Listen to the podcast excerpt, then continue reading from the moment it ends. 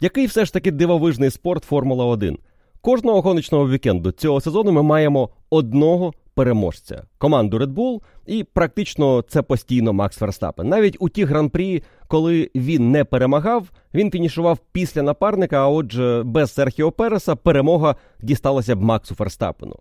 Але кожного разу, після кожного гран-прі, є якась одна, дві більше історій, які захоплюють нас і які вимагають цікавого аналізу того, що відбулося, чому відбулося, як так сталося, що ця команда виступила сильно або ця провалилася.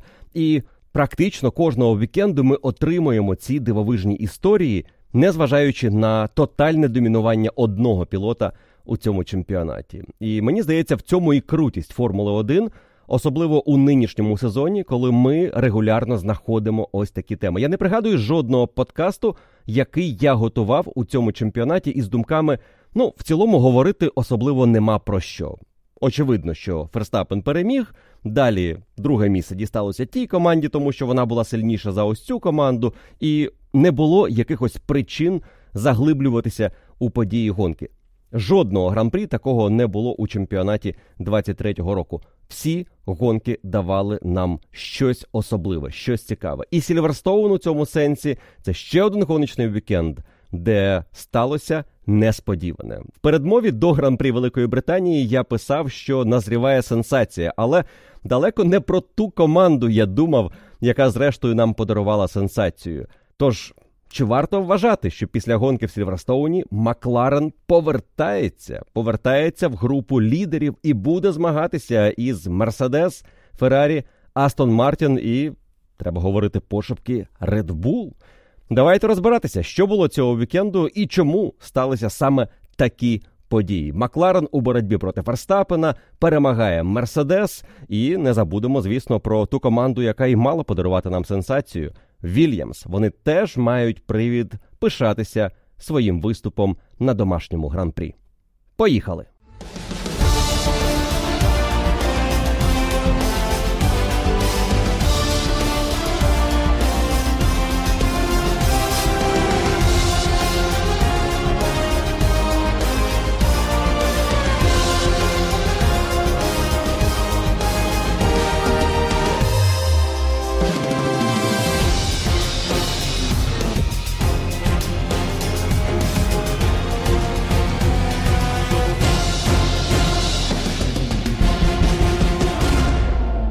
Протягом декількох гонок поспіль ми маємо регулярне чергування команд за право називатися другою силою чемпіонату. Звісно, після Red Bull. Але на етапі в Іспанії такою командою була Мерседес. На етапі в Канаді другою силою стала команда Астон Мартін. На етапі в Австрії такою командою була Скудерія Феррарі. І ось у Великій Британії другою силою беззаперечно була команда Макларен. І це з одного боку сенсація, з іншого боку, певне підтвердження прогресу, який демонструвала команда останнім часом. І з третього боку, це велика загадка, що взагалі відбулося, як так сталося, що команда, яка була одним із аутсайдерів на старті чемпіонату, потім міцним середняком у наступних декількох гран-прі, а в останніх гонках ця команда почала наближатися до лідерів і їх турбувати. якщо в Австрії всі подумали про те, що це унікальні обставини.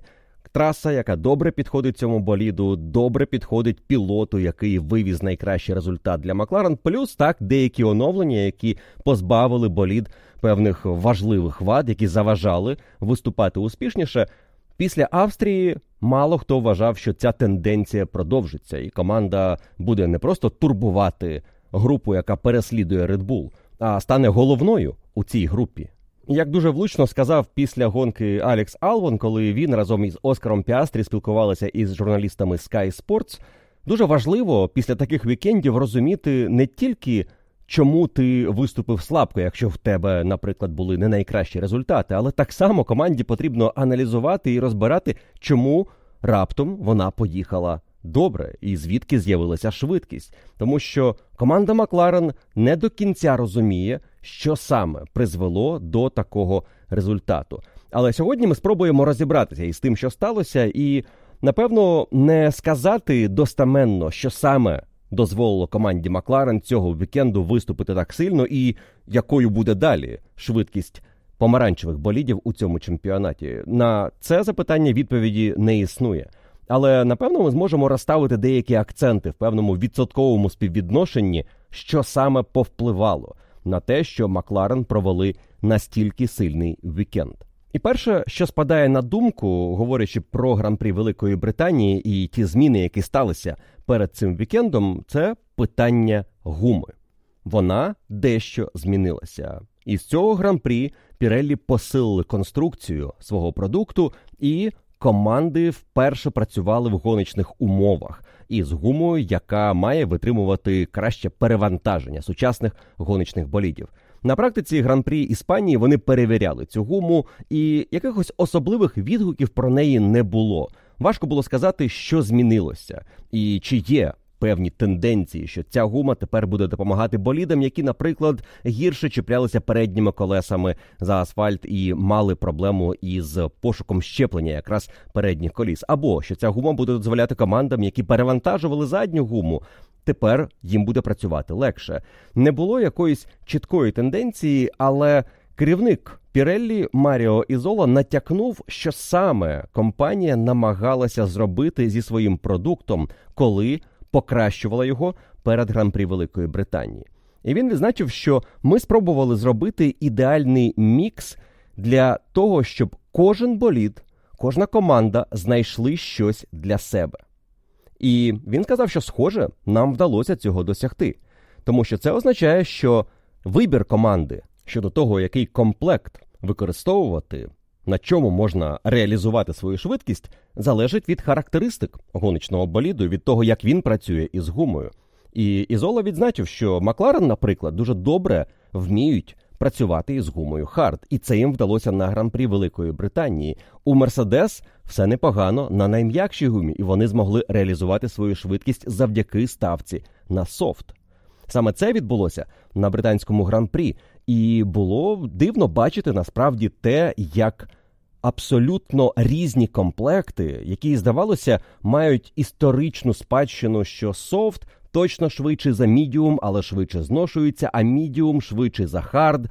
Проте хард може витримувати довшу дистанцію. Це була ось та головна історія, яку Піреллі просували із моменту повернення у Формулу 1 Чому гума має різні назви і різні градації жорсткості? Тому що вона має виконувати різні функції, і ці функції закладаються від початку, коли гуму виготовляють.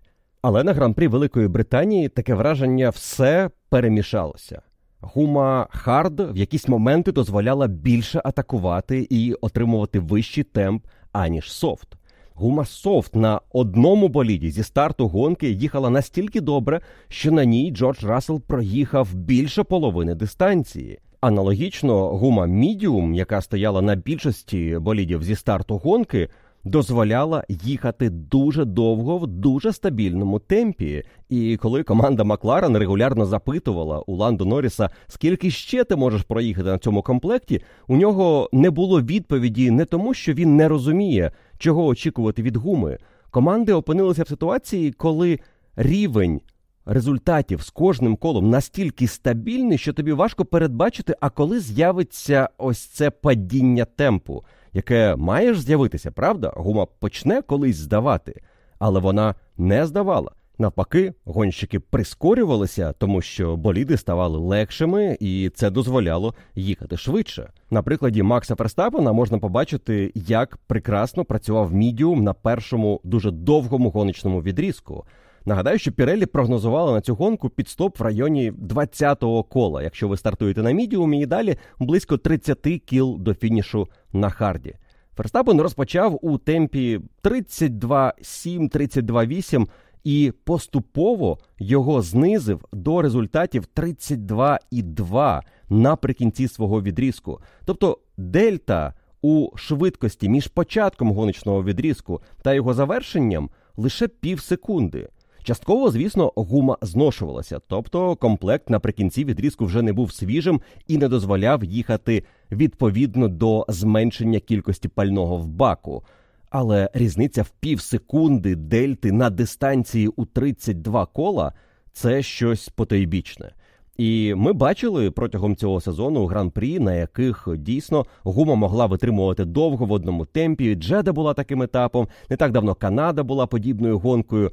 Але на Сільверстоун ніхто особливо не покладав надій, що саме таким буде цей етап, тому що тут зазвичай гума серйозно перевантажується. Траса має чимало швидкісних поворотів, і вони ці повороти генерують багато енергії, тому що боліди проїжджають їх на великій швидкості. Там виникає велике перевантаження 5, 6, 7 же. І звісно, вся ця енергія через гуму направляється в трасу, коли гума за неї чіпляється. Але те, що вдалося Пірелі із цим оновленим кращим комплектом із більш надійною структурою гуми те, що гума не перегрівалася із середини настільки радикально, щоб, наприклад, виник е, ефект, коли із середини вилізають пухирці, гума фактично руйнується. І це однозначно призводить до падіння темпу. Або ж буває, що гума занадто тверда, і ти починаєш ковзати в поворотах, і це призводить до перегріву зовнішнього прошарку гуми, і ти втрачаєш темп. Так само ти змушений його скидати, щоб дати гумі охолонути. І повернути її у належне температурне вікно для оптимальної роботи. Щось подібне можна було побачити на фінальному відрізку на софтах. Ті пілоти, які перейшли на софт, і рестартували після safety car у на найм'якшій гумі, вони одразу побачили, що довго їхати у високому темпі не вдасться. І раптом Хард на останньому відрізку насправді виглядав кращим вибором, тому що він не просто дозволяв більше атакувати, він тримав вищий темп. І ось це буде домашнім завданням для всіх команд після гран-прі Великої Британії. Не просто проаналізувати свій виступ, але подивитися, що робили суперники, як їхали на кожному із комплектів, які характеристики боліду команди знають про своїх суперників, і де ця гума могла дати їм або перевагу, або проблеми. Два тижні до гран-при Угорщини я впевнений, команди заповнять саме цією роботою, тому що тут приховується значний шмат швидкості. І це може дозволити деяким командам без оновлення боліду зробити крок вперед, відіграти декілька десятих секунди. А в цьому щільному пелотоні це означає відіграти три, п'ять, можливо, навіть більше позицій, і боротися не за спинами у гонщиків Мерседес, Феррарі і Астон Мартін, а опинитися попереду цієї групи, і навіть іноді нав'язувати якусь боротьбу. Максу Ферстапену, як це сталося із командою Макларен на гран-прі Британії.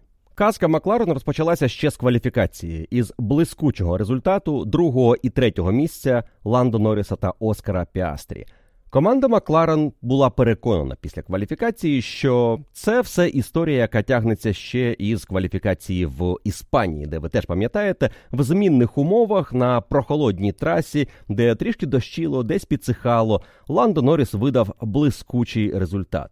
Але потім Після кваліфікації він звучав дуже песимістично, тому що знав, що гоночний темп буде нижчим, і він говорив, що ми навіть за очки боротися не будемо, навіть стартуючи із першої трійки. Зрештою, так і сталося, але не через те, що у команди Макларен одразу був жахливий темп, через поганий старт Ландо і контакт на першому колі, зламане крило, поїздку в бокси, і він решту гонки провів у хвості полотона. А після гонки розповідав, що проблема насправді у тому, що ми в кваліфікації маємо можливість на пустих баках на найм'якшій гумі значно ефективніше проходити швидкісні повороти, яких було чимало на трасі в Барселоні, і які дали команді Макларен можливість захопити таку високу стартову позицію. Але проблемою для команди тоді було те, що вони не могли це повторити у гоночних умовах. Коли баки повні, коли гума твердіша, мідіум або хард, ти більше часу проводиш у повороті. Це, звісно, не різниця в секунди, але ти проїжджаєш коло повільніше, тобто твій болід знаходиться у повороті довше, аніж це відбувається в кваліфікації. І комбінація твердіша гума, трішки гірше зчеплення і повні баки призводить до того, що болід працює гірше аніж у суперників значно гірше, ніж в кваліфікації, і темп знижується. Переносимося на декілька гонок вперед на гран-прі Великої Британії, і ми отримуємо буквально протилежну картину. Саме у швидкісних поворотах Сільверстоуна болід команди Макларен виглядав найкраще. Після гонки Ландо Норріс навіть скаже, що у швидкісних поворотах я відчував, що ми на рівні із Red Bull. Але, звісно, є і проблемна зона це повільні повороти. На виходах із них у Макларен і з'являлося відставання, яке не було драматичним, але Ландо це відчував. Ти на деяких ділянках траси тримаєшся за Ферстапеном, щойно починаються ось ці повільні повороти і важкі виходи, як Ферстапен поступово трішечки від'їжджає і створює той запас, який дозволяє контролювати гонку. Але про такий темп, який Макларен демонстрували навіть у повільних поворотах на гран-прі Великої Британії, не говорячи вже про середньошвидкісні, про швидкі повороти, команда не мріяла ще декілька етапів тому, допоки не розпочала цей процес оновлень. І це ще один фактор, який безумовно вплинув на те, що ми побачили на гран-прі Великої Британії.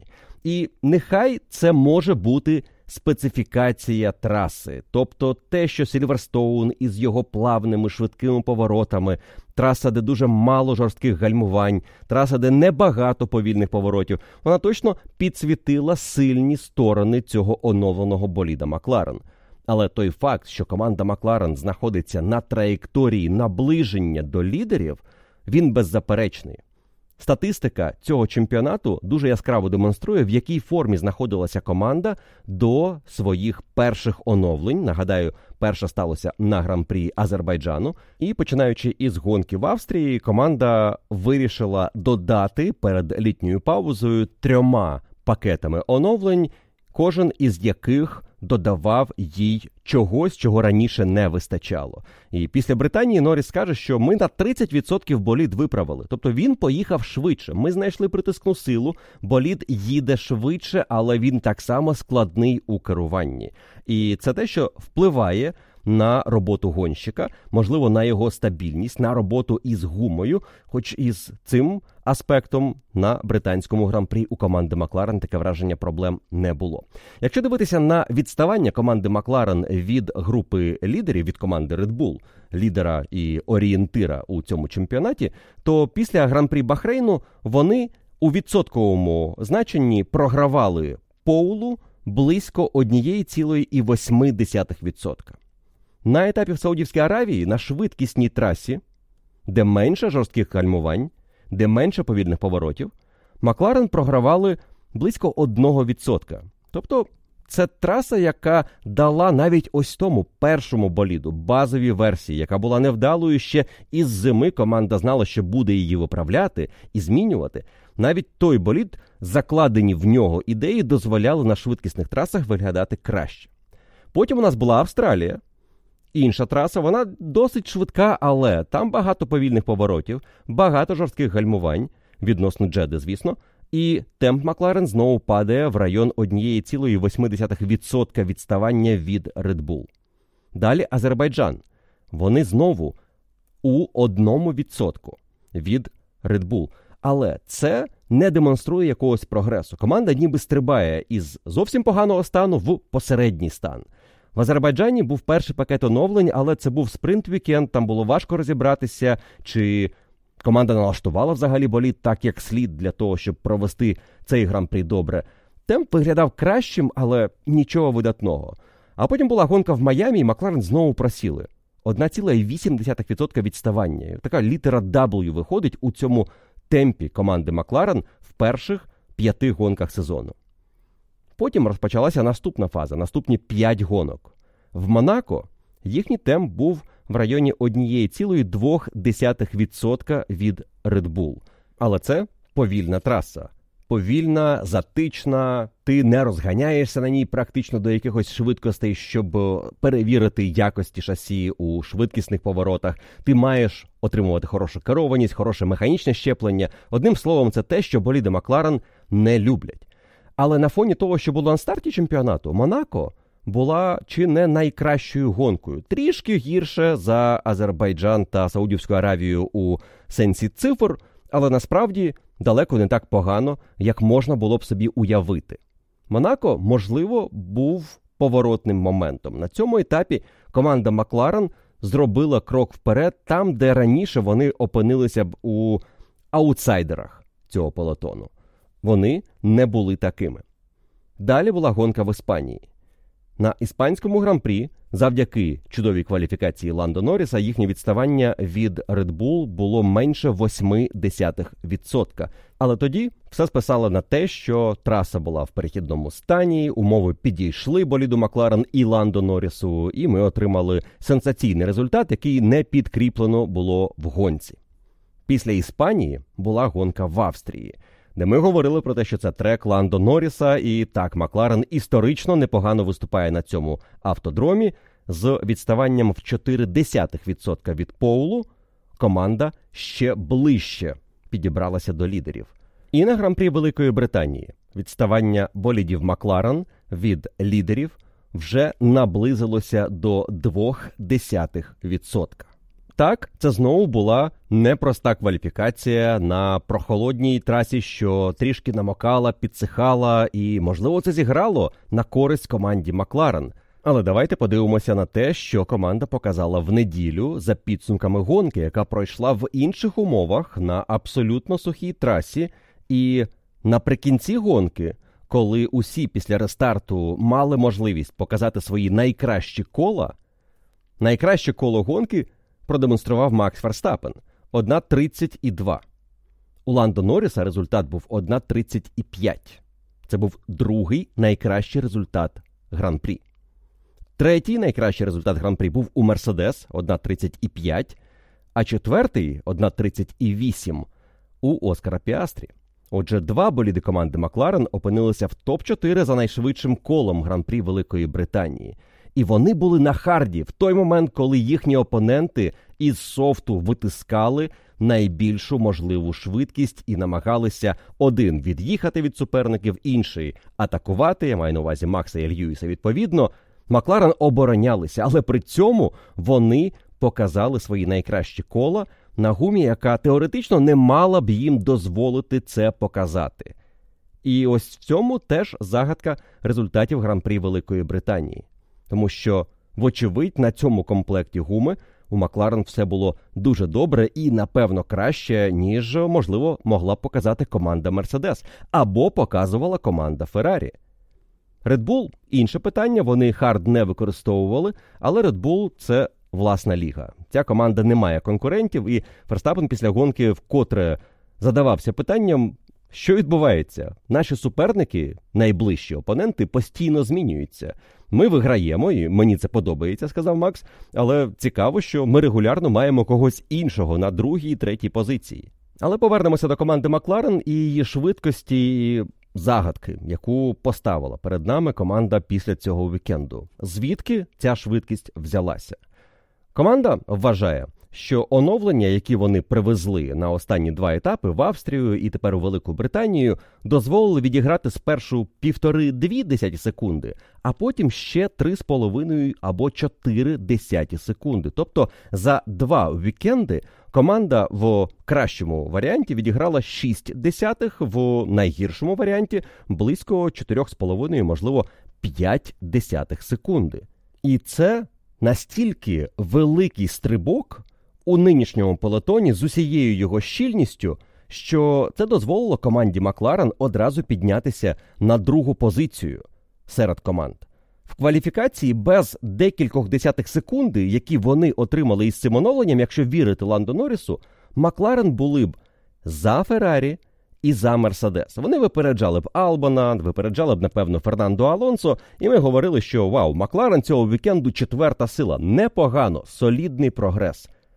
Але одна-дві десятки згори, і ти вже стрибаєш значно вище, тому що у нас у кваліфікації гонщиків розділяли соті і навіть тисячні долі секунди. Це визначає долю однієї і декількох позицій. І результати команди Макларен в цьому сенсі не мають дивувати. Вони зробили хороший крок вперед, і завдяки щільності полотону це дозволило їм стрибнути настільки високо, що вони випередили і Феррарі, і Мерседес і Астон Мартін.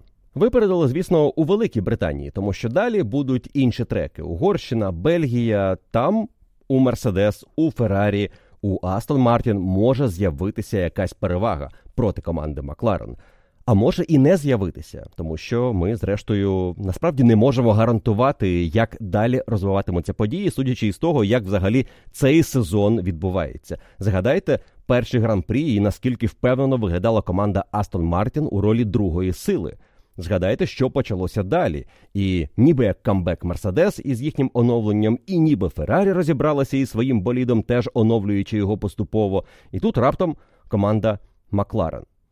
Мерседес, команда Макларен налякала. Тото Вольф після гонки говорив, що вони зробили великий крок вперед, і тут питання.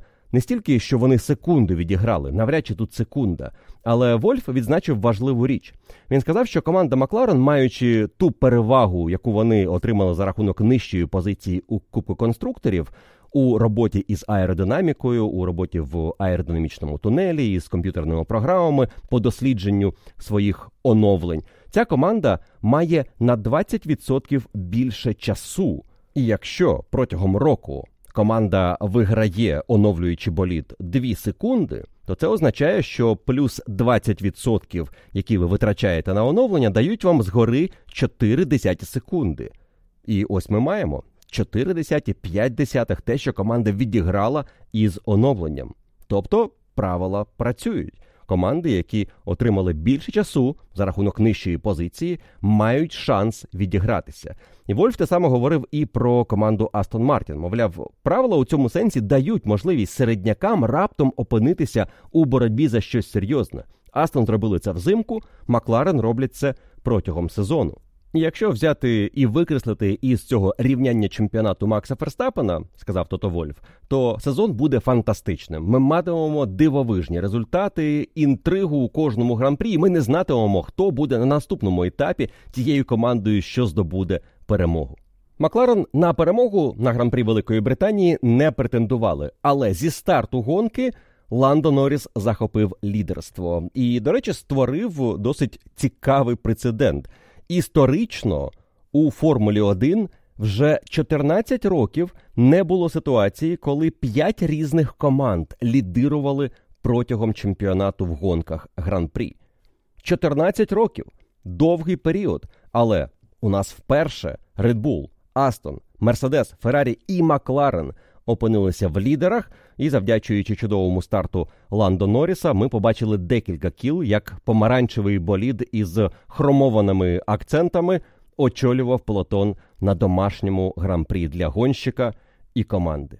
Тривало це, звісно, недовго до того, як Ферстапен знайшов легенький шанс пройти свого опонента в зоні ДРС з мінімальним ризиком, і Ландо Норріс навіть не планував якось оборонятися. Він знав, що це не його битва, йому потрібно буде боротися пізніше в гонці проти Мерседес, можливо, проти Феррарі. Тому Ландо Норріс не дуже засмутився, коли Ферстапен вийшов вперед, але він деякий час потримався в його зоні ДРС і активував її протягом декількох кіл, допоки Ферстапен не почав створювати запас. Але те, що Макларен не відставали настільки швидко, як можна було очікувати, вже дивувало. І подальший розвиток подій покаже, що Макларен тримали дуже пристойний темп протягом усієї дистанції гонки, і десь на половині цієї дистанції було вже зрозуміло, що Макларен не просто будуть боротися за подіум, Макларен збираються забрати подіум повністю обома болідами. І Ландо Норріс і Оскар Піастрі мали фінішувати другим та третім після Макса Ферстапена. Можливо, ситуація була б іншою, якби гонщики Мерседес одразу були у цій боротьбі. Але на старті вони були за гонщиками Феррарі. Плюс у Льюіса старт не склався. Він помилився у третьому повороті. Вилетів за межі траси, віддав дві позиції, потім їх повертав і на цьому втратив деякий час. Джордж Рассел, який стартував на софті радикально, але це спрацювало. На першому відрізку застряг за Шарлем Леклером. Була одна спроба піти в атаку. Вона завершилася досить жорстким, але як вирішили стюарди, які не призначили покарання Леклеру, жорстким, але справедливим маневром Леклер заблокував цю спробу. І після цього у Джорджа Рассела не було інших шансів, допоки Леклер не віддав позицію, поїхавши на підстоп. Відставання у цей момент у Рассела уже було таким, що він не претендував на створення загрози для гонщиків Макларен своїм раннім підстопом, який всі очікували буде раннім, тому що він же на софті розпочав цю гонку. Але Джордж Рассел розтягував цей відрізок, тому що гума дозволяла їхати швидко, і насправді його зупинка після підстопу Шарлі Леклера не мала сенсу, тому що в такому сенсі команда позицію швидше за все віддавала Феррарі знову. Потрібно було залишатися на трасі, і його темп дозволяв це робити дуже впевнено. Після того як Леклер зупинився в боксах.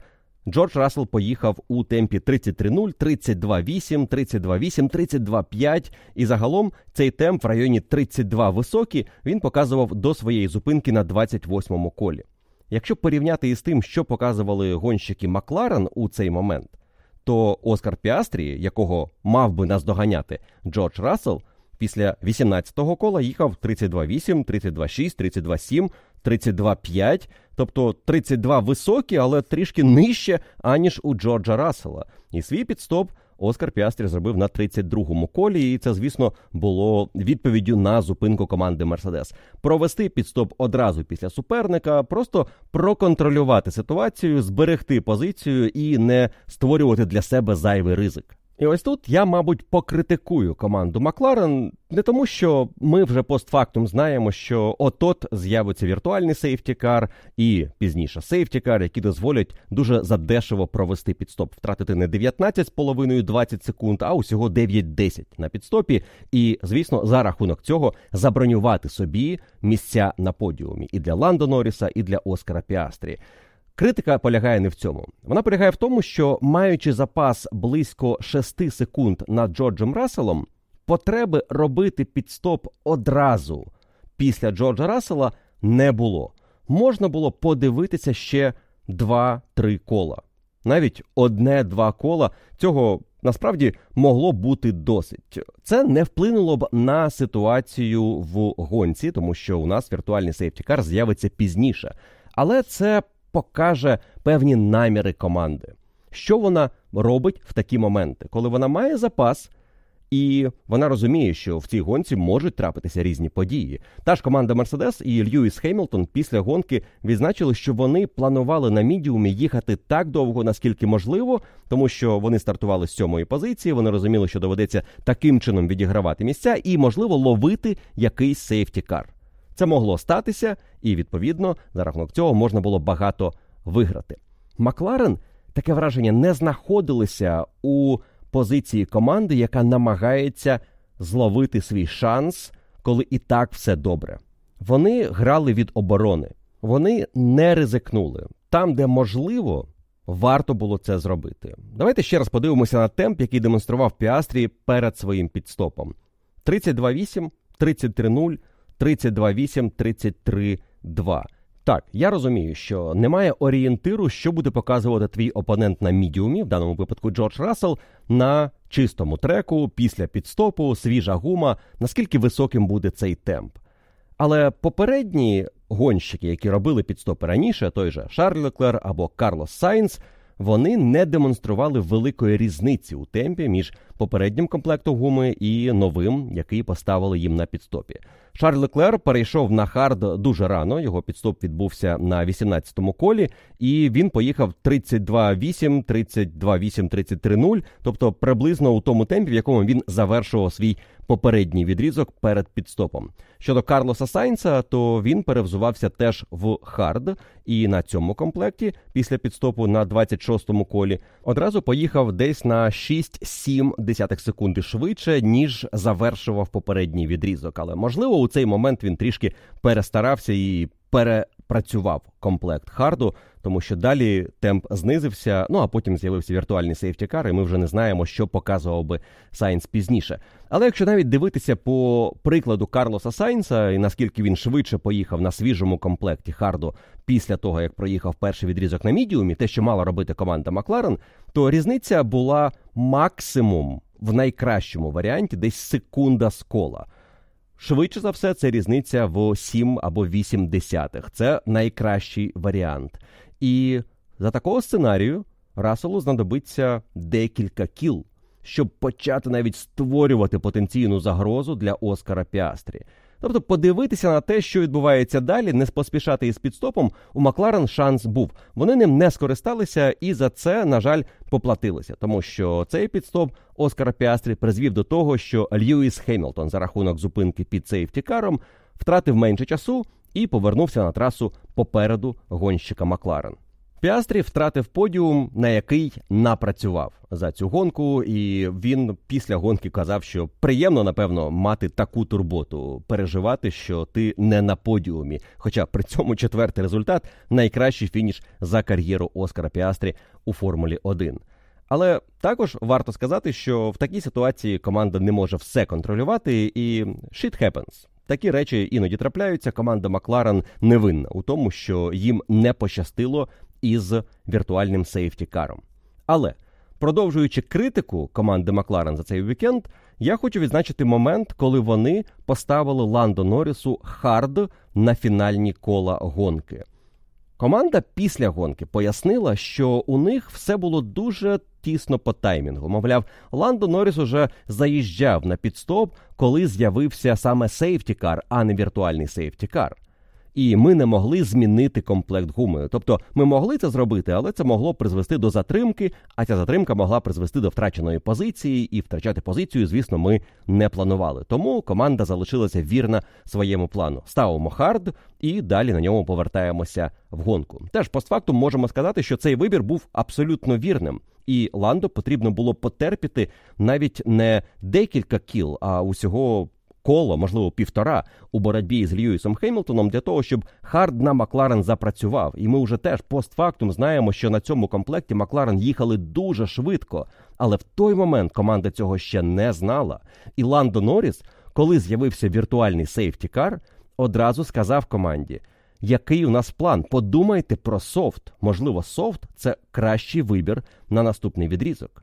І безумовно, те, що софт може бути хорошим вибором, всі вже знали завдяки прикладу Джорджа Рассела. Він показав решті пелотону, що софт витримує на довгій дистанції і його можна використовувати. І багато команд проїхало на софті певні гоночні відрізки в п'ятницю. Але команда Макларен сказала, що ми обираємо хард. Ми вважаємо, що це кращий вибір.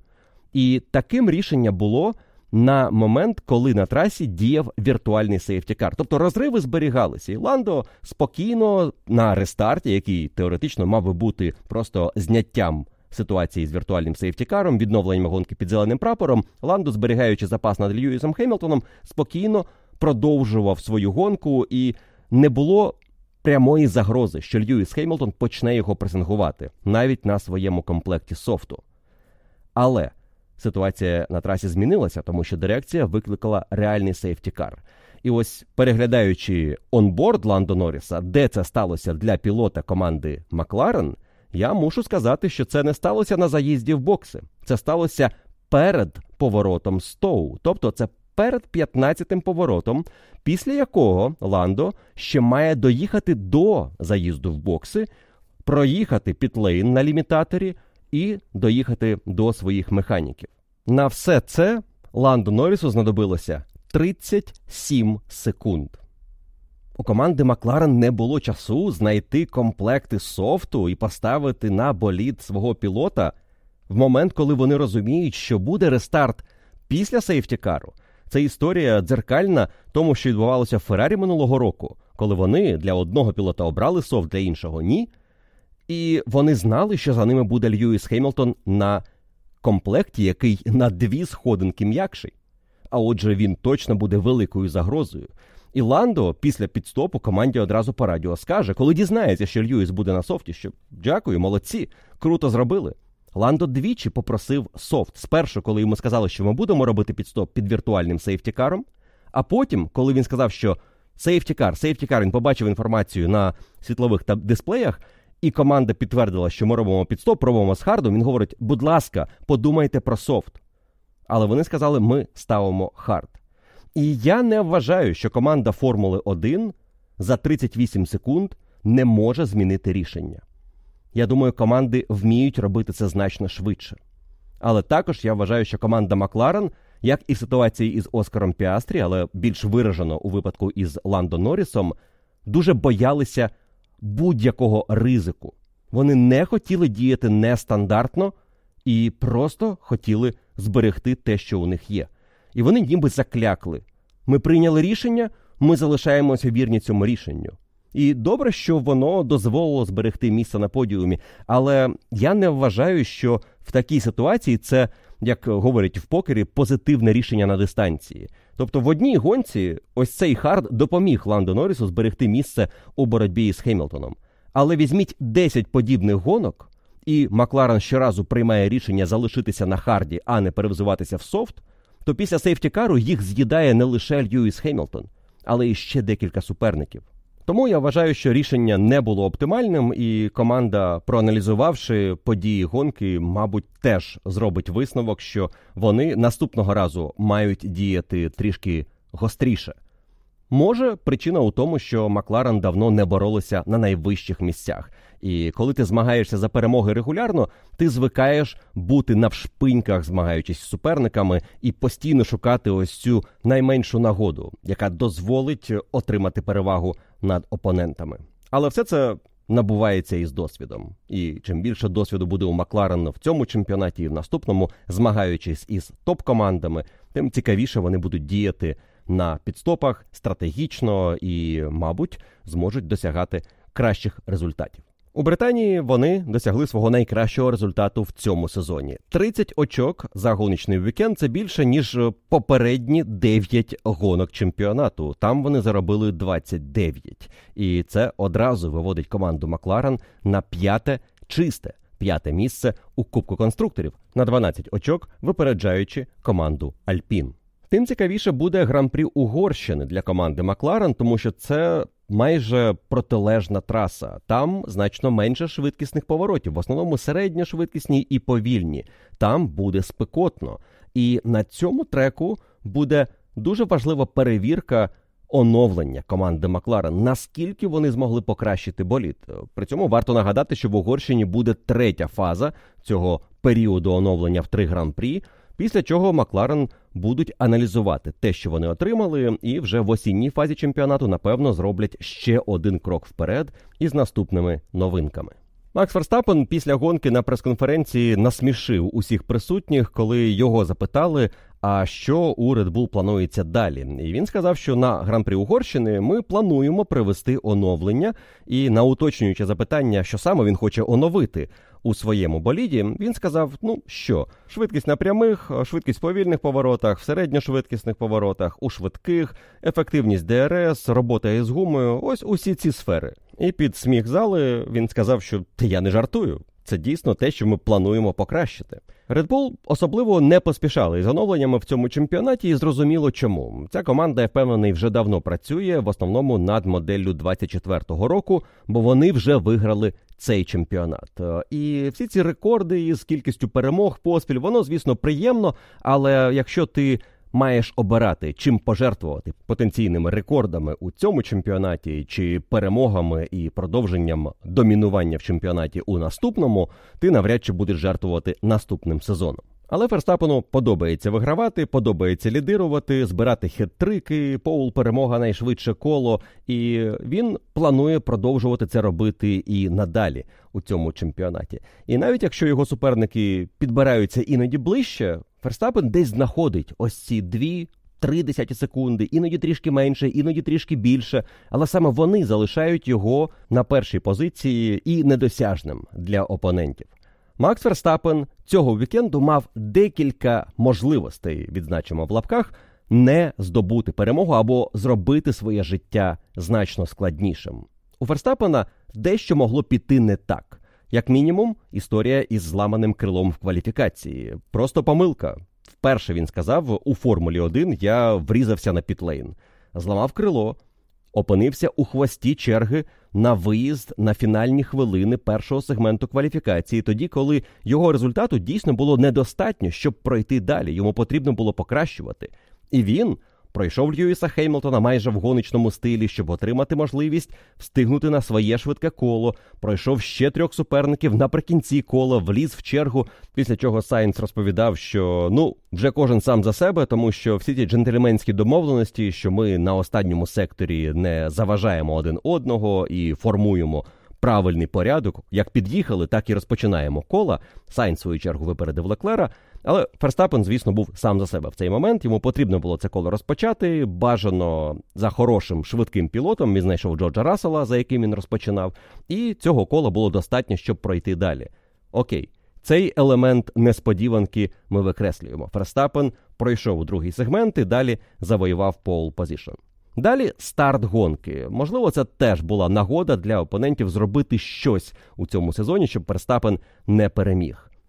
Макс Верстапен помолився на старті. Хельмут Марко після гонки розкаже, що Макс занадто швидко відпустив щеплення. Тому колеса прокрутилися, тому він так швидко пустив вперед Ландо Норріса і ледь не пропустив Оскара Піастрі. І я відверто скажу здивований тому факту, що Ферстапен настільки довірився майстерності і холоднокровності Оскара Піастрі, що боровся із ним, ну ніби як за чемпіонську позицію. У першому повороті, потім трішки пізніше, на першому колі. Оскар зрозуміло не намагався одразу виграти все, точніше програти усе на першому колі, і розумів, що Ферстапен не його суперник у цьому гран-прі.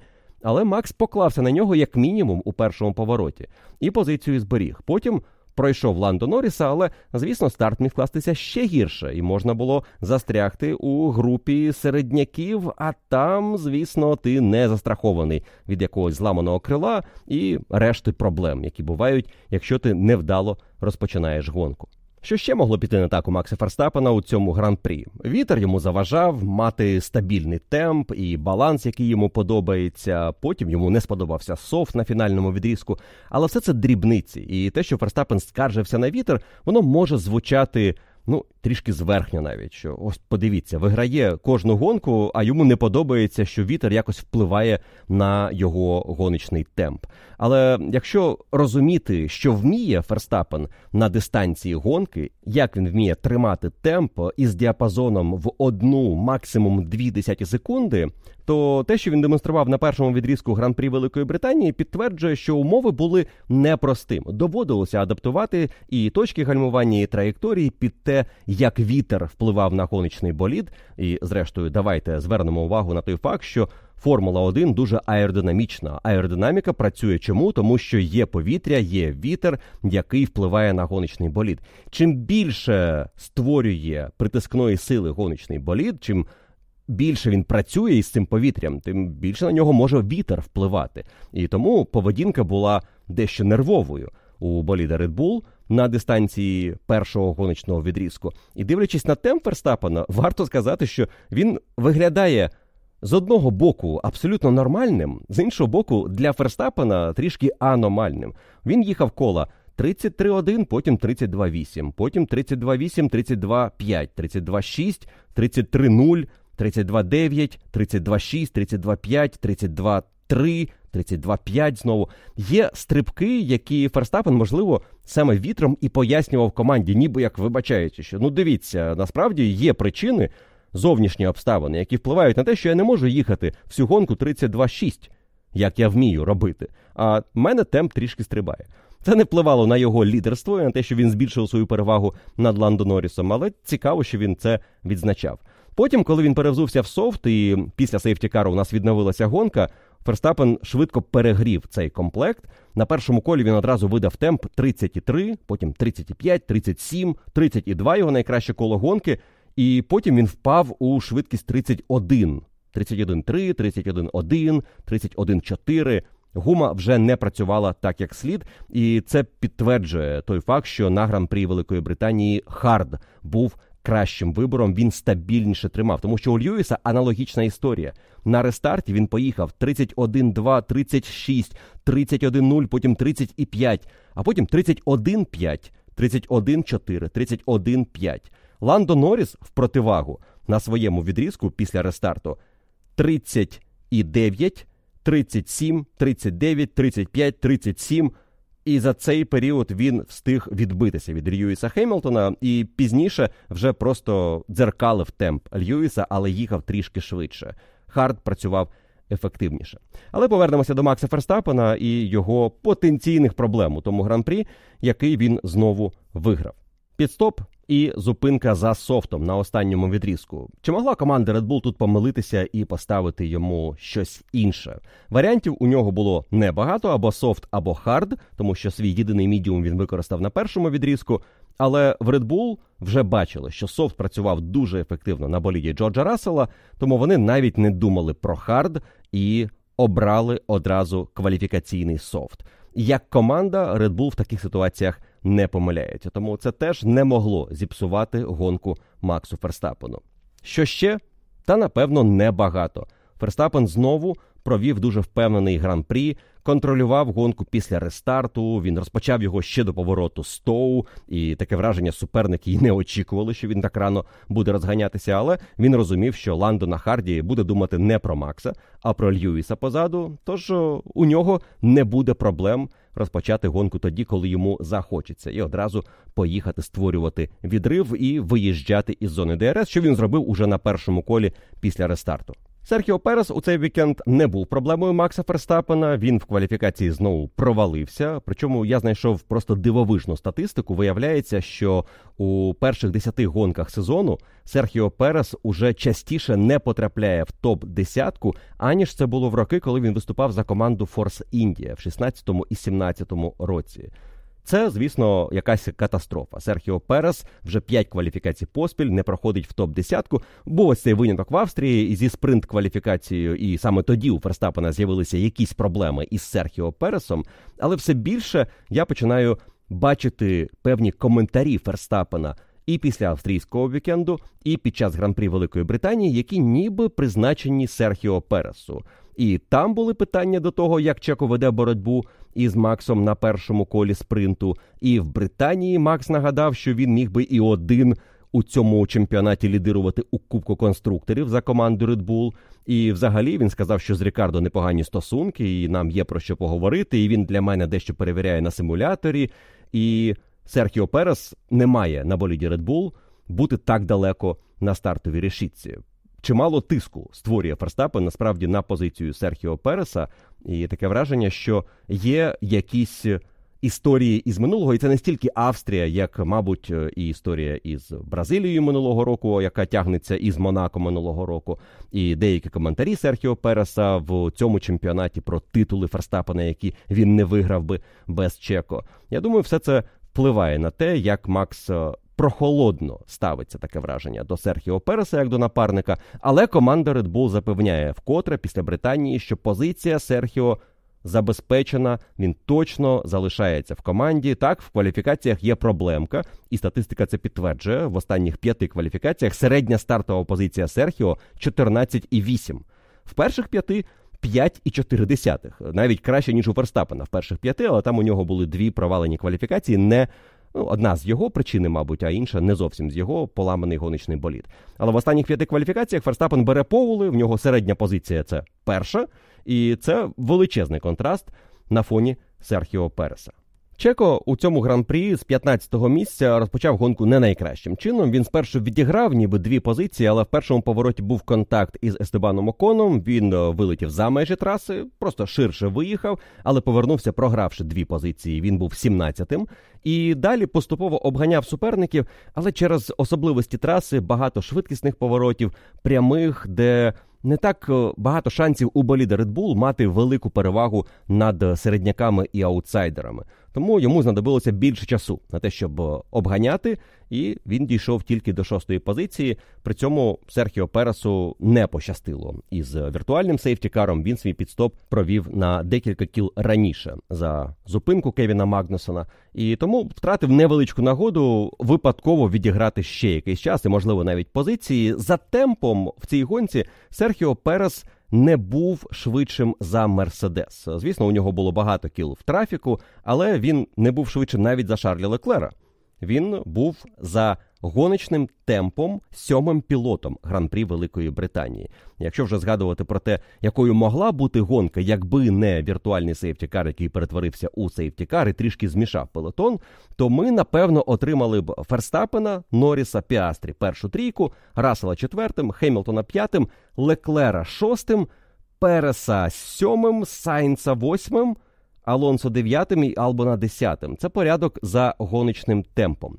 Якщо дивитися на те, що пілоти показували в момент, коли у нас ще не з'явився віртуальний сейфтікар, на які позиції претендували, у нас перша четвірка була уже забезпечена: Макс, Ландо, Оскар та Джордж. Далі була цікава група, яка вимальовувалася за рахунок того, що Льюіс відтягував свій пітстоп, Сайнс уже зупинився, Леклер ще раніше. Леклер мав би опинитися на п'ятій позиції попереду Сайнса, який його наздоганяв, і Льюіса, який би боровся з ними, і, можливо, був би швидше обох. І напевно пройшов би, але ми побачили б цікаву битву Феррарі і гонщика Мерседес за п'яте місце. Далі, швидше за все, був би Фернандо Алонсо, і боротьба Албона Переса, тож потенційно Перес Албон Алонсо між собою змагалися б, і Перес міг би наздоганяти Феррарі під кінець гонки. Це якби не було віртуального сейфтікару і зупинки гонки автомобілям безпеки, при зупинки гонки автомобілям безпеки. І не знаю, чи було б це цікавіше, ніж те, що ми отримали в підсумку. Було б просто інакше, але точно було б цікаво. Ми отримали інтригу в боротьбі Ландо та Льюіса за подіум за друге місце. Ми отримали інтригу в боротьбі Джорджа та Оскара за четверту позицію. Але так мали б інтригу в боротьбі за п'яте місце, за сьоме місце, за останні місця у топ 10 Так, зрештою, і станеться за восьме, дев'яте і десяте місце буде цікава битва наприкінці. Але були б напевно дві зони такої боротьби, якби не зупинка на трасі Кевіна Магнусена. Цікавий факт: після практики гран-при Великої Британії німецькі журналісти порахували гоночний темп пілотів, і для них картина виглядала наступним чином: має лідирувати Red Bull, далі іти команда Макларен, потім Мерседес, потім Вільямс, потім Феррарі, Астон Мартін, Альпін, Альфа Таурі, Хаас та Альфа Ромео. І ми практично такий порядок на фініші і отримали за результатами гран-прі Великої Британії. І це нас повертає до історії ще однієї команди, яка мала створити сенсацію цього вікенду, і сенсації не створила, але створила дуже приємне враження тому прогресу, який демонструє Вільямс в останній гран-прі. І навіть не стільки команда Вільямс, як Алікс Албон, його вміння боротися із суперниками вищої вагової категорії. При цьому одразу відзначу, що цей гран-прі був найкращим і для Логана Сарджента за його коротку поки що кар'єру у Формулі 1. Тому дійсно Вільямс як команда прогресують, але на цьому етапі стати четвертою силою вони не змогли. Їх випередив Фернандо Алонсо. Однак Фернандо Алонсо довелося поборотися із Алексом Албаном за цю сьому позицію. Після гонки Албан скаже, що є певне відчуття навіть розчарування, тому що ми розпочали вікенд настільки переконливо, що усі навкруги думали, Вільямс будуть боротися за місце в топ 5 і вони були такою командою на вільних заїздах аж до кваліфікації, де відбулася перевірка реальності. І Вільямс опинилися у топ 10 але на восьмій позиції. Албон цю восьму позицію має розцінювати як хороший результат. І команда Вільямс на цій трасі ніколи по-справжньому не могла претендувати на боротьбу за топ-десятку через те, які вроджені характеристики у цього боліду і на що вони дійсно роблять ставку. Дуже важко знайти багато спільного між трасою в Канаді і трасою в Сільверстоуні, між трасою в Австрії і трасою в Сільверстоуні. Але Сільверстоун для Вільямс видався дуже хорошим вікендом. Можливо, причина в тому, що гума і робота із оновленою гумою трішки вирівняла цю групу пелотона. І Алекс говорив, що на дистанції він їхав дуже стабільно і дійсно боровся із командами Феррарі, із Астон Мартін, із П'єром Гаслі. Це була його група. Він там по праву знаходився і боровся за місця у топ 10 і не просто за 10-ту позицію. Але Алекс також сказав, що після гонки потрібно проаналізувати, чому ми виступали так добре, бо ми не до кінця розуміємо, що саме стало причиною нашої швидкості. На старті Албон програв позицію Фернандо Алонсо, потім П'єру Гаслі, і його ледь не виштовхав за межі траси Льюіс Хемілтон на прямій Велінгтон. Позовні Алекс Албон ледь не випередив потім Льюіса Хемілтона, але далі відпустив пілота Мерседес і вже повів свою боротьбу, яка протягом усієї гонки була у групі Гаслі, Алонсо і далі туди приєдналися пілоти Скудерії Феррарі. І тут після гонки цікавий момент відзначив Алекс Албон про подібну боротьбу, коли ти знаходишся в групі пілотів і ти атакуєш того, хто попереду тебе, але при цьому думаєш про оборону від того, хто позаду. І він сказав, що коли ми посеред гонки їхали на мідіумі, то мали дуже хороший темп і розуміли, що можемо їхати дуже довго і навіть шукати шанс зловити якийсь сейфтікар. Але в цей момент потрібно було завжди думати і про те, як атакувати суперника попереду, і розраховувати енергію, яка запасається акумуляторами на боротьбу за позицію, але не перестаратися. Тому що коли ти просто ведеш боротьбу за позицію, попереду є суперник, позаду нікого, ти можеш на одному колі витиснути всю енергію, спробувати пройти його. Не вдалося окей, в тебе є ще одне коло, наступне запастися енергією, трішки відпустити суперника, потім під'їхати знову і знову атакувати. Такої розкоші в тебе немає, коли за тобою висить суперник, тому що він миттєво скористається шансом, щойно ти всю батарею випустиш на боротьбу із суперником попереду. Тому весь час потрібно думати, як оборонятися і атакувати. Тому, можливо, ми не побачили усього, що міг продемонструвати Албон у цьому гран-прі. На софті наприкінці він був швидшим за Алонсо, але у боротьбі з Алонсо він думав так само і про Леклера. Тому випередити гонщика Астон Мартін не зміг, але темп для цього був. І на запитання, звідки ж ця швидкість взялася. Албон припустив, що можливо причина у тому, що вони генерують менше притискної сили. Болід швидкий на прямих, вони роблять на це ставку, вони намагаються якось терпіти в поворотах, програвати менше, але головна ставка на прямі. І маючи меншу притискну силу, болід менше чутливий до вітру. І це дозволило Вільямс виглядати краще на гран-прі Великої Британії. Також Албан цікавий момент відзначив, що команда бореться за таку невелику кількість очок, це лише сьоме, восьме, дев'яте, десяте місце, що вони можуть собі дозволити зрозуміти, де у них сильні сторони гоночного боліду, де слабкі, і на яких трасах їм треба витискати максимум.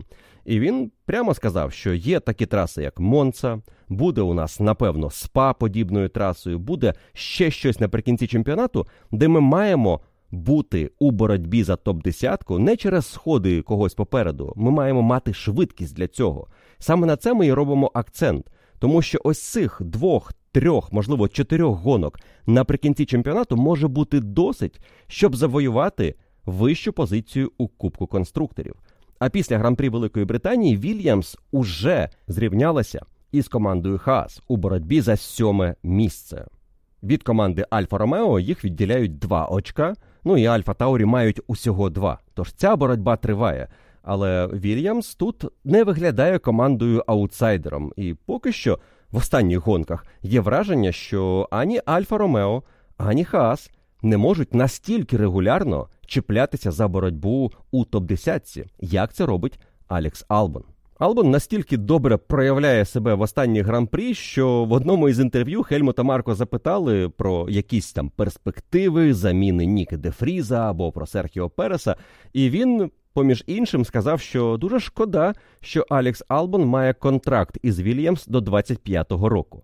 Нагадаю, що Албон повертався у Формулу 1 в команду Вільямс ще у якості гонщика Red Bull. Його ніби як в оренду віддавали, але з цього сезону Албон вільний агент. Він підписав контракт, він не має зв'язків із Red Bull. І, можливо, Red Bull уже шкодують, що відпустили такого гонщика, тому що Албон виглядає переконливо, і команда Вільямс цілком покладається на нього як на лідера протягом наступних декількох сезонів. Про сезони команди Вільямс є цікава історія, а точніше, такий погляд на святкування і те, як воно відбулося на гран-прі Великої Британії. Нагадаю, що була святкова ліврея, і команда на цьому етапі мала відзначати свій гран-прі номер 800. Це, звісно, не сталося через імолу, і вони цю гонку відзначать в Угорщині, але розпочали святкування із гран-прі Великої Британії, тому що це домашній етап, і це було красиво представити цю ліврею із британським прапором на гоночному боліді. Але цікаво було подивитися у статистичних довідниках, е, скільки ж насправді гран-прі проїхала команда Вільямс, і в жодному із варіантів я не знайшов цифри 800. навіть 799, яким мав би бути цей гран-прі для команди, якщо вірити її плану святкувань у цьому сезоні. Я подивився в інтернеті, які гран-прі раніше команда Вільямс відзначала і коли, і знайшов цікаву статистику. Виявляється, гонку номер 750 команда Вільямс святкувала в Монако у 2021 році. За іншими даними статистичними, це гран-прі 766 для команди. Тобто десь є розбіжність у 16 гран-прі. Далі я знайшов статтю, в якій писалося, що Вільямс готується святкувати 600-й гран-прі у Сільверстоуні 13-го року.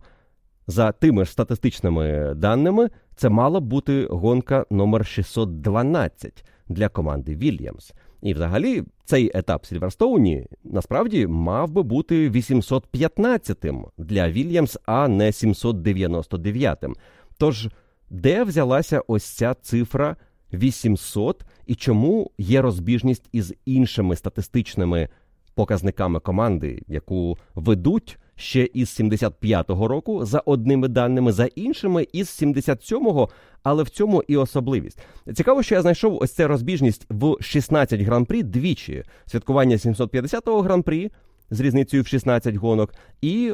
Цього етапу це ніби як 815-й гран-прі, а не 799-й. Теж 16 гонок десь взялися статистично, але їх не мало б там бути. І історія команди Вільямс, якщо ви пам'ятаєте подкаст про Френка Вільямса, вона розпочалася ще у 75-му році із команди Френк Вільямс Racing Cars.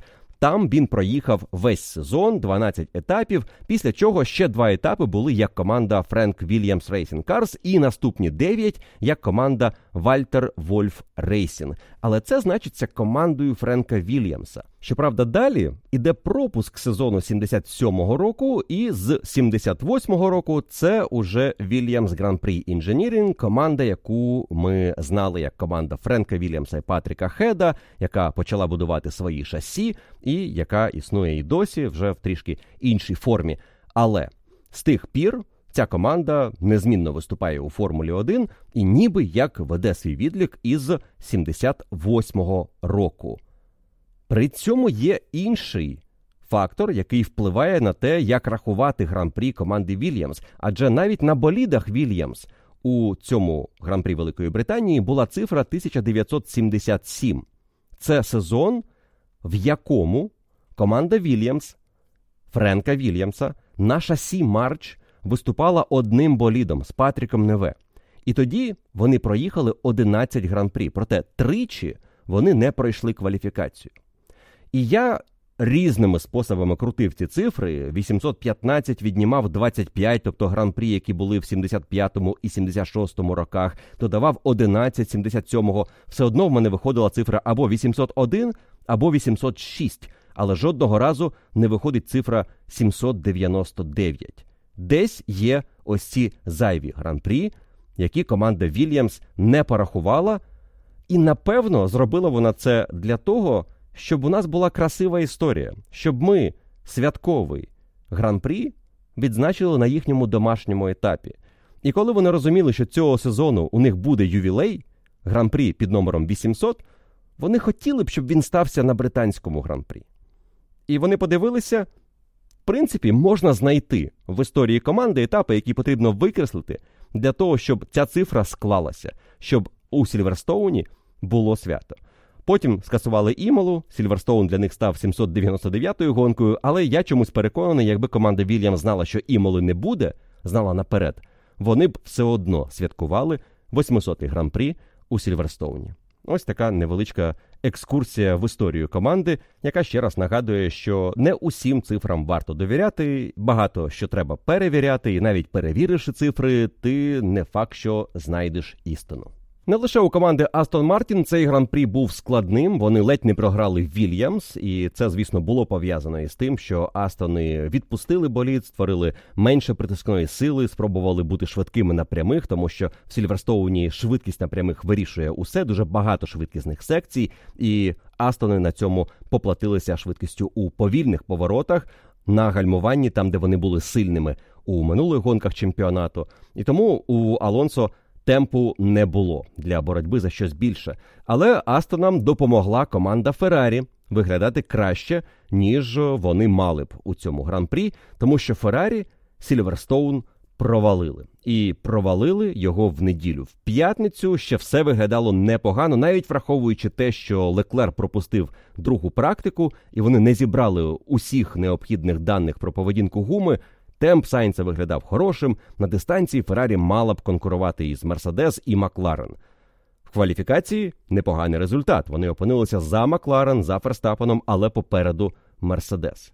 І ось в гонці команда Феррарі зробила дещо дуже дивне, і вони зізналися в цьому після гран-прі. Фредерік Васьор сказав, що команда побоялася навантажувати цю гуму. Вони буквально сказали гонщикам їхати обережніше. Вони боялися тих проблем, які у них були із гумою в першій половині цього сезону. І вони чомусь не змогли протягом гонки адаптуватися до ситуації, тоді як інші в якийсь момент почали бачити, гума не зношується, гума дозволяє їхати швидко і довго. Але команда Феррарі чомусь боялася довіритися цій гумі. І тому вони покликали Леклера на дуже ранній підстоп на 18-му колі. Вони злякалися потенційного андеркату від Джорджа Рассела. І з одного боку зрозуміти їх можна. Пірелі якраз і намалювали ось цю найшвидшу, на їхню думку, стратегію на гонку софт, мідіум софт. Зупинка на софті на першому відрізку буде в районі 17-го кола. Ось підійшло 17-те коло. Рассел ще не зупинився, але він на хвості у Леклера. Треба робити пітстоп, тому що буде undercut, ми програємо позицію. Леклера кличуть в бокси, йому ставлять hard, і на цьому харді Леклер просто провалюється. Він не має гоночного темпу, він не може проходити суперників. А Рассел залишається на трасі і насправді створює overcut, тому що його темп не знижується. Васьор після гонки скаже, що проблемою було те, що Леклер пропустив другу практику. Вони не зібрали даних, не розуміли, як буде себе поводити гума, і тому взяли ось таку консервативну стратегію зупинитися раніше і сподіватися, що це дозволить їм уникнути проблеми з гумою. Але проблем так і не було. І вони, зрештою, ні в кого і не з'явилися. Сайнс зупинився пізніше. Він свій відрізок розтягував. Насправді Сайнс дуже непогано виглядав після пітстопу на перших колах на харді.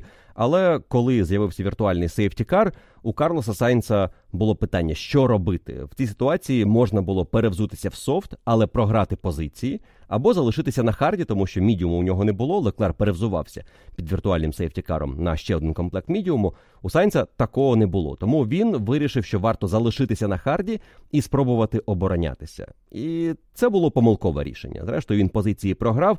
Чи було б кращим рішенням? Перевзутися в soft і з 10-го місця спробувати пробитися вперед. Сайнс теж не впевнений. Він вважає, що він би був у групі однакових за швидкістю болідів, і він бачив, що дуже важко було боротися на дистанції із суперниками. Тому, можливо, підсумковий результат не змінився б незалежно від того, чи робив би Сайнс цей пітстоп, чи не зупинявся б у боксах. Але обидва пілоти Феррарі сказали, що на цій трасі ми очікували, що будуть проблеми, тому що це вітряна траса, це швидкісна траса, саме те, що їхній болід не любить: зміни вітру і дуже швидкі повороти. Тут Феррарі страждає. І ми це побачили в гонці. Болід дійсно страждав. Плюс ця консервативна стратегія вплинула на те, що вони фінішували значно нижче своїх об'єктивних очікувань на цей етап. Я вже згадував гоночний темп на дистанції. Леклер мав би бути після гонщиків Мерседес, Сайнц десь в районі Серхіо Переса, і вони мали би переджати і Алонсо, і Албона. Те, що сталося у підсумку, це звісно велика поразка, і Феррарі вперше із гран-прі Австралії, де вони очок не заробили, заробили аж так мало усього 3 бали. Вільямс заробили більше очок на цьому етапі за Скудерію Феррарі. Тобто Феррарі за результатом на цьому етапі шоста команда чемпіонату. До речі, по пітстопу Сайнца його перехід на hard в районі 26-го кола. Абсолютно та сама історія, що і з Шарлем Леклером. Злякалися андеркату від Льюіса Хеймлтона. Тобто Феррарі злякалися своєї роботи з гумою, злякалися суперників і у результаті опинилися на межі виліту із залікової десятки. Але підсумки цього етапу для Скудерії не означають, що за два тижні в Угорщині вони не будуть другою силою одразу після Макса Ферстапена. Таким є цей сезон. Ми не можемо передбачити, що буде в наступному гран-прі, і в цьому особливість цього чемпіонату і задоволення, яке ми отримуємо від перебігу подій у сезоні. Класно мати такі непередбачувані речі, але звісно, дещо залишається стабільним. Це Макс Ферстапен і його перемоги. Уже шість поспіль. Загалом Red Bull виграли 11 поспіль гран-прі. Зрівнялися з командою Макларен її історичним рекордом 88-го року. І в Угорщині Ферстапен та Red Bull спробують встановити новий рекорд. Макс Ферстапен після цього етапу має 99 очок переваги над Серхіо Пересом. І знаєте, що це означає математично? Це означає, що Ферстапен до кінця сезону може приїжджати другим, а це його найгірший результат в цьому чемпіонаті. А Перес може виграти усі гран-прі, усі спринти, забрати усі найшвидші кола. Але Ферстапен все одно буде чемпіоном із перевагою у 7 очок. Проте я не думаю, що у Макса Ферстапена в планах фінішувати нижче першого місця в одному із наступних 12 гран-прі. У нас невеличка пауза, два тижні до гран-прі Угорщини. Там традиційно якось в останніх сезонах складаються дуже цікаві гонки. Ми спостерігаємо. Тож е, я впевнений, що у нас теж буде привід поговорити про щось цікаве після наступного гран-прі. Але поки що я не впевнений, що ось це цікаве буде стосуватися того, як Макс Ферстапен здобуде свою сьому перемогу поспіль. Ось такими будуть для мене спогади про гран-прі Великої Британії. Я дякую вам за увагу протягом цього вікенду і за те, що дивилися і слухали прямі трансляції гран-прі, і за те, що переслухали усі подкасти за цей вікенд. І після цього етапу ми з вами не зробимо Q&A, ми зробимо Q&A в текстовій формі, тобто ви традиційно можете залишити свої запитання по завершенні цього вікенду у коментарях під цією публікацією на Patreon, і я на ваші запитання дам відповідь текстом, але окремий подкаст про це записувати не будемо цього разу.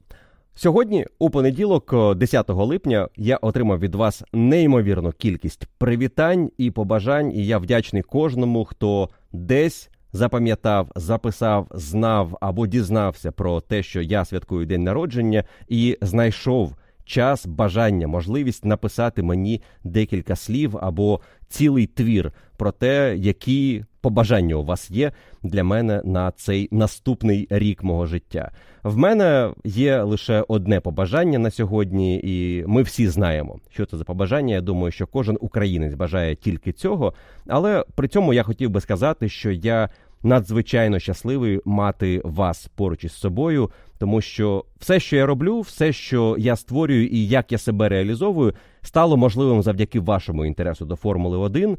І я у себе навіть запитував перед понеділком. Що я зробив би в день, коли я міг би собі обрати будь-яке заняття? От робити що завгодно. У мене день народження, я хочу займатися чим завгодно. І я зрозумів, що після гран-прі Великої Британії мені хочеться сісти, записати для вас подкаст, проаналізувати події гонки. І для мене це не робота. Для мене це насолода розбирати. Сезон розбирати гонку, аналізувати те, що відбувається у Формулі 1, ділитися з вами якимись думками, ідеями, враженнями і отримувати від вас фідбек, розуміти, що ви теж за рахунок цього трішечки краще починаєте розуміти Формулу 1, і для вас це теж важлива частина гоночного вікенду. Тож я абсолютно ніяк не обмежував себе. У понеділок, в день народження, готуючи для вас цей подкаст, але хочу сказати, що я дуже вдячний за ваші привітання, і моїм подарунком для вас буде те, що ми незмінно в понеділок ввечері говоримо про події гран-прі у підсумковому F1 подкаст о 8 вечора, так як це було в попередніх гран-прі, в попередні роки, уже практично 5 років поспіль. І на завершення є невеличке прохання до вас, всіх, хто послухав цей подкаст до кінця і раптом не бачив цієї публікації ще у телеграм-каналі. Власне, найкращим способом дізнатися про те, про що я прошу, перейти у телеграм-канал, але тут декілька подробиць я розкрию. Разом із моїм близьким другом Дмитром, власником кав'ярень Бімбо Кава у Києві, я хотів би допомогти за вашої участі зібрати хорошу суму для того, щоб придбати турнікети. Це спеціальні пристрої, які допомагають зупиняти кровотечу і рятують поранених. І цей збір триватиме десь до кінця серпня. І якщо сьогодні у вас є бажання якось привітати мене із днем народження, найкращим подарунком буде задонатити на цей збір. Посилання на Монобанку буде в описі до цього подкасту, і також воно буде в закріпленій публікації у телеграм-каналі. Ну і по решті соцмереж теж я думаю, що цей пост розлетиться. Але головне місце це телеграм-канал, де ви зможете його знайти у закріплених повідомленнях. Для того, щоб вам було цікавіше підтримати цю ініціативу донатом, у мене є дуже класний лот, навіть не один, а декілька. Проте головний із них це дві кепки, підписані гонщиками Скудерії Феррарі Шарлем Леклером та Карлосом Сайнсом. Я розумію, що після гран-прі Британії цей лот не виглядає вже таким привабливим, як до гонки, але. Як би там не було, я думаю, що вболівальники не лише Феррарі оцінять це. Ці кепки я отримав від однієї шанувальниці Формули 1 Ірини, яка була на гран-прі Монако, і якимось дивом зустріла людину, яка працює в команді Феррарі, яка зрозуміла, для чого нам потрібні такі кепки, і дістала їх. Дістала на розіграш, щоб ми зібрали кошти і допомогли нашим військовим. І ці дві кепки дістануться комусь із вас за донат від п'яти сотень гривень. 500 гривень і, звісно, квитанція на імейл, який буде в телеграм-каналі, в публікації, все як і раніше ми робили із подібними ініціативами. Окрім двох кепок, в мене є ще декілька додаткових призів. Вся інформація буде у відео і у публікації, яка буде в телеграм-каналі. Тож всі подробиці дивіться там. Але тут просто хотів би ще раз нагадати, що такий збір розпочався, і я буду вдячний кожному, хто підтримає цю ініціативу. Дякую вам за привітання. Дякую за цей гоночний вікенд. Ми з вами традиційно почуємося зовсім скоро у наступному випуску F1 Подкаст.